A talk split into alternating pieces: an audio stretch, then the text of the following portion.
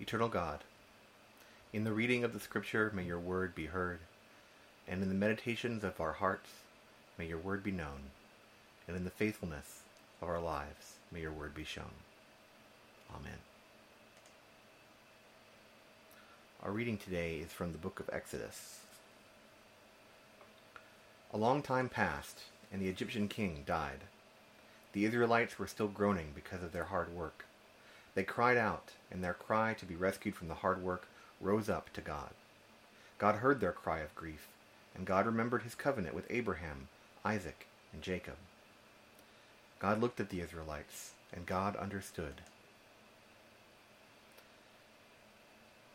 Now Moses was taking care of the flock for his father-in-law, Jethro, Midian's priest. He led his flock out to the edge of the desert, and he came to God's mountain called Horeb.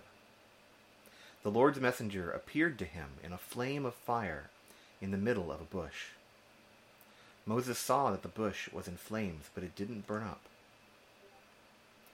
Then Moses said to himself, Let me check out this amazing sight and find out why the bush isn't burning up. When the Lord saw that he was coming to look, God called to him out of the bush, Moses, Moses. Moses said, I'm here. Then the Lord said, Don't come any closer. Take off your sandals because you are standing on holy ground. He continued, I am the God of your father, Abraham's God, Isaac's God, and Jacob's God. Moses hid his face because he was afraid to look at God. Then the Lord said, I've clearly seen my people oppressed in Egypt. I've heard their cry of injustice because of their slave masters I know about their pain. I've come down to rescue them from the Egyptians, in order to take them out of that land and bring them to a good and broad land, a land that is full of milk and honey, a place where the Canaanites, the Hittites, the Amorites, the Perizzites, the Hivites, and the Jebusites all live. Now the Israelites' cries of injustice have reached me. I've seen just how much the Egyptians have oppressed them. So get going. I'm sending you to Pharaoh to bring my people, the Israelites, out of Egypt. But Moses said to God, Who am I to go to Pharaoh and to bring the Israelites out of Egypt? And God said, I'll be with you, and this will show you that I'm the one who sent you. After you bring the people out of Egypt, you will come back here and worship on and worship God on this mountain. But Moses said to God, if I now come to the Israelites and say to them, The God of your ancestors has sent me to you, they are going to ask me, What is this God's name? What am I supposed to say to them? God said to Moses, I am who I am. So say to the Israelites, I am has sent me to you.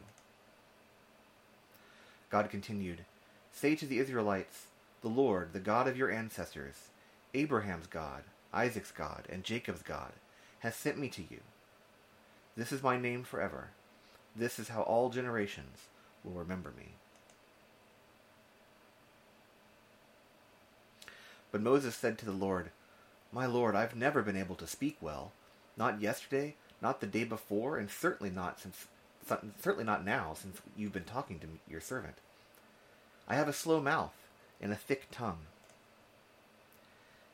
Then the Lord said to him, Who gives people the ability to speak? Who is responsible for making them unable to speak, or hard of hearing, sighted, or blind? Isn't it I, the Lord? Now go, I'll help you to speak, and I'll teach you what you should say.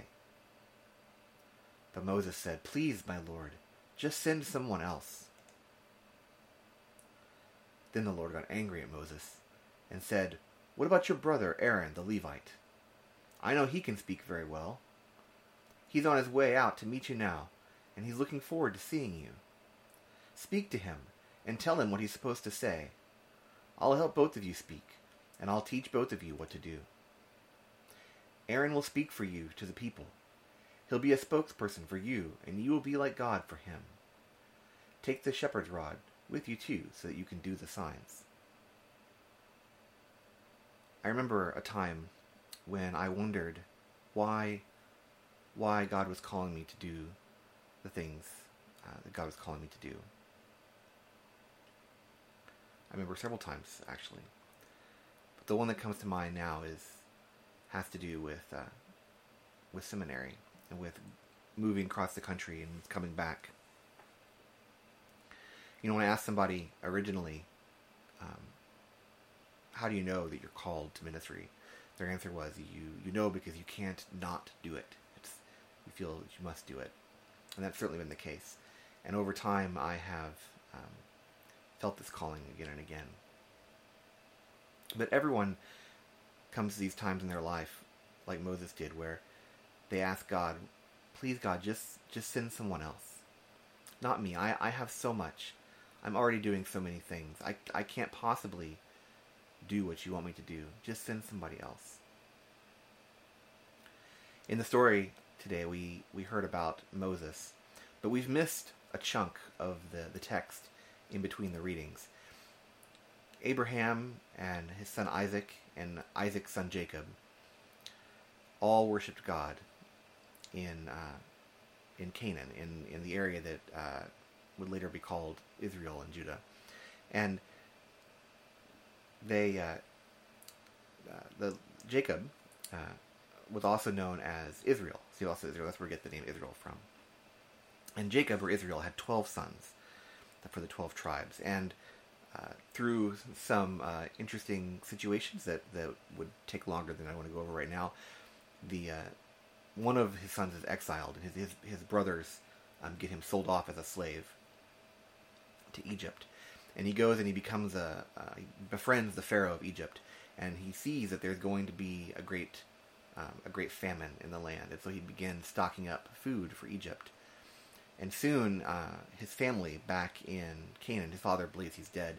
His family back in Canaan is having problems with the famine, and so they go uh, to to Egypt uh, to ask for food. And through again through several things that happen there, uh, it ends up that that uh, Jacob's son uh, invites them to come and live in Egypt, and so all of the the, the people, uh, the, the family, all of their herds and their um, their servants and everybody come down to Egypt and settle, and then time goes by, um, about 400 years goes by, and then we have the reading today where the people. Uh, what happens is that there's a, a new king comes into power, and the new king doesn't remember the good that um, that the Israelites did for the previous king, and so he enslaves them and, and makes them slaves in Egypt to build, uh, you know, monuments and things, and so then they, they call out to God to to rescue them from this slavery.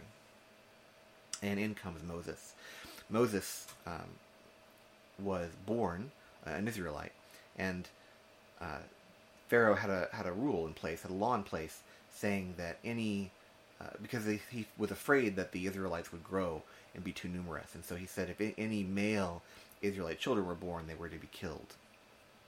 But uh, uh Moses' mother put Moses in a basket on the river uh, just upstream from where some of Pharaoh's servants were so that, so that they would find Moses. And they found Moses and uh, took him in and adopted him as one of Pharaoh's sons and raised him as Pharaoh's son. And they got his mother to be the the um, the wet nurse to help help raise him.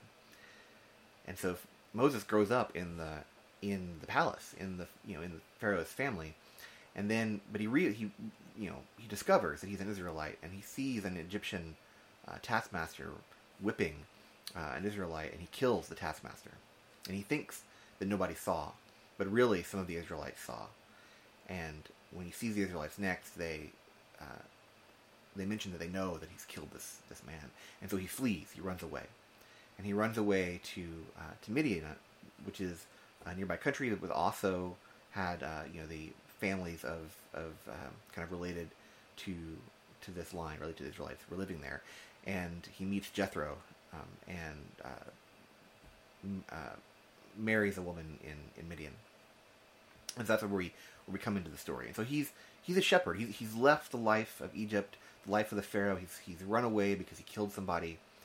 You know, he's he's come to the to the uh, to the fields to, to take care of his father-in-law's sheep. Um, and you know that's that's what he's doing. He's he's a shepherd in the in the fields, and he's out one day tending to the sheep, and he sees a bush with a flame coming out of it, and yet the the bush doesn't catch on fire from the flame. And he approaches, and that's where he encounters God on a in a mountain on a mountain called uh, Mount Horeb, and Horeb is um, related to the word for um, for wilderness or um, uh, I forget the exact translation, but it's something very similar to that. Meaning it's in the middle of nowhere. It's you know it's out in the away from from civilization. And so he has this this encounter with God, and God tells him, "You need to go back and, and rescue the Israelites."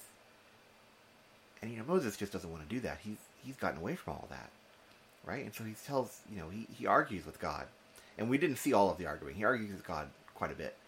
He argues with God about various things, and every time he, he argues, God says, "Well, no, you'll do this, and that's how it'll work. You'll do this, that's how it'll work." And finally, Moses says, "Look, I'm not a very good speaker." And we don't know for sure if he just meant that he wasn't a very good public speaker, but we actually there's there's some thought that maybe what he means the, the way that he says it and the the fact that the, that the scripture is followed by a discussion about physical um, ailments is that maybe he had some kind of speech impediment, uh, and that that was you know, he had a physical problem that made him where he, he felt like he was not a good speaker and, he didn't want to represent God to the people. He thought he was un, undeserving of that, and so. Uh, so God tells him, "Don't worry about it. You know, I'll, tell you what to say. You know, you got me on your side. Don't worry about it." And finally, Moses says, "Please, Lord, just send somebody else." And that's when God gets angry and says, "Fine, fine. What about your brother Aaron? Here he's coming, and he's a, he's a Levite, so he's he's from the tribe of Levi, who are priests. And you know, he says, you know, take take Aaron with you. I know he's a good speaker. Um, you can tell him what to say; it'll be fine." And uh, so he does. Takes him with him back to Pharaoh. And what we see over time is that uh, even though Aaron is kind of a spokesperson at the beginning, slowly Moses becomes more and more um, comfortable in his role as as a spokesperson for God. And so over time, uh, we see less and less of Aaron until finally we we stop hearing about Aaron completely, uh, and it's just Moses, Moses, Moses, who's who's leading the people, who's speaking to the people, who's who's giving out the the law, all these things. And so, I think this this scripture verse um, about the burning bush and about Moses' hesitation uh, to to do what God has asked him to do, and about his his plea to please just send somebody else, is um, so important and so so uh, human. You know, one of the things I think is most interesting about the Bible, you know, when when uh, growing up, I you know I grew up unchurched, and I kind of grew up in, but I grew up in you know the American ethos, and you know you hear a lot about Christianity and Christian themes, just kind of as part of growing up in the U.S. And uh, certainly my you know I had relatives who were Christians, and I heard about various Bible stories and things. But when you hear about the people, and especially I think in in in uh, churches in, in the U.S. in kind of uh, Sunday school, you know, kids kids lessons and things, they're kind of made out to be these amazing people, you know you've got Abraham and and um, you know you've got uh, you got Isaac and, and, Jacob and you've got Moses and Noah and um, you know all these these people that, that are kind of important people of the of first the Jewish faith and then later the Christian faith. And you think oh there, there must be great. You hear all these great things about them. But the truth is when you when you actually read the text all of the people that, that God chooses um, to to help are are flawed individuals, all of them, I think. Um, and so Moses is no exception. Just because Moses is going to become the leader of the Jewish people and is going to lead them out of Egypt into the promised land doesn't mean that he's perfect. And in fact, you know, he has lots of flaws. he messes up a lot of times. Um, he he makes he makes big mistakes. You know, later on he goes up the, he goes goes up the mountain to get the word of God, and the people uh, his his brother Aaron, again, who's who he's left to kind of talk to people, uh, is kind of swayed into making icons for other gods, and, and Moses comes down the, the mountain and he's so angry that this has happened, and his brother says, "Oh, well, you know, they made me do it," as if he wasn't involved in, in, what was going on. I mean, these these people are just um, they're they're flawed. They're broken, flawed people, just like all human beings. And so I think we need to see that in the story. We need to understand that the reason that we're that we're called to do things is not because we are perfect, not because we are, um, you know, the the best at whatever we're being called to do, but because we are the ones that are called to do it. You know, uh, one of my favorite one of my favorite uh, fantasy novels is is The Hobbit and the Lord of the Rings by uh, J.R.R. Tolkien, who was, of course, a, a, devout Christian. And there's a lot of, of overlap, and I've spoken about Tolkien before in my sermons.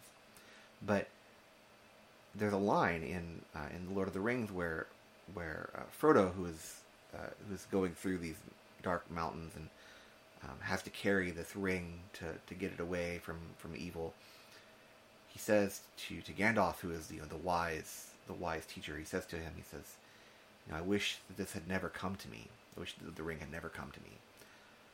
And uh, Gandalf says, well, so do all people in times like this, but it's not our decision uh, whether it comes to us or not.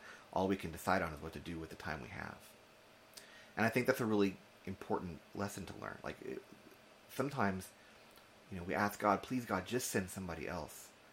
But it really is up to us. You know, it really is up to us. Even though we've got something else going on, even though we're busy in our lives, sometimes we just have to accept that God is asking us to do these things, to help other people, to, to be involved in our communities, to um, to be involved in the church and in the church community. Please, God, just send someone else. And yet, what does Moses start with? He says, Here I am. When God asks, he says, Here I am. People are conflicted. We're all broken. We're all broken, but God loves us not despite our brokenness, but because of it, I think. To be broken, to be imperfect, is to be human, is to be fully, fully human. Amen.